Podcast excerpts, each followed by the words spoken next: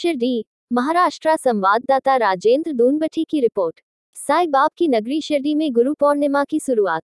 शिरडी, महाराष्ट्र के साईं बाबा संस्थान ट्रस्ट, शिरडी की ओर से आयोजित श्री गुरु पूर्णिमा समारोह उत्साहपूर्ण वातावरण में शुरू हुआ। उत्सव के अवसर पर श्री साईं बाबा समाधि मंदिर और उसके आसपास बिजली की रोशनी और आकर्षक फूलों से सजाया गया। पर्व के प्रथम दिन प्रातः पाँच बजे श्री की प्रतिमा एवं पवित्र ग्रंथ, श्री साई सच्चरित का जुलूस निकाला गया। जुलूस में संस्थान के मुख्य कार्यकारी अधिकारी कान्हुराज बगाटे उपस्थित रहे। उत्सव के अवसर पर प्रातः छह बजे संस्थान के मुख्य कार्यपालन अधिकारी बगाटे ने श्री की पद्य पूजा की।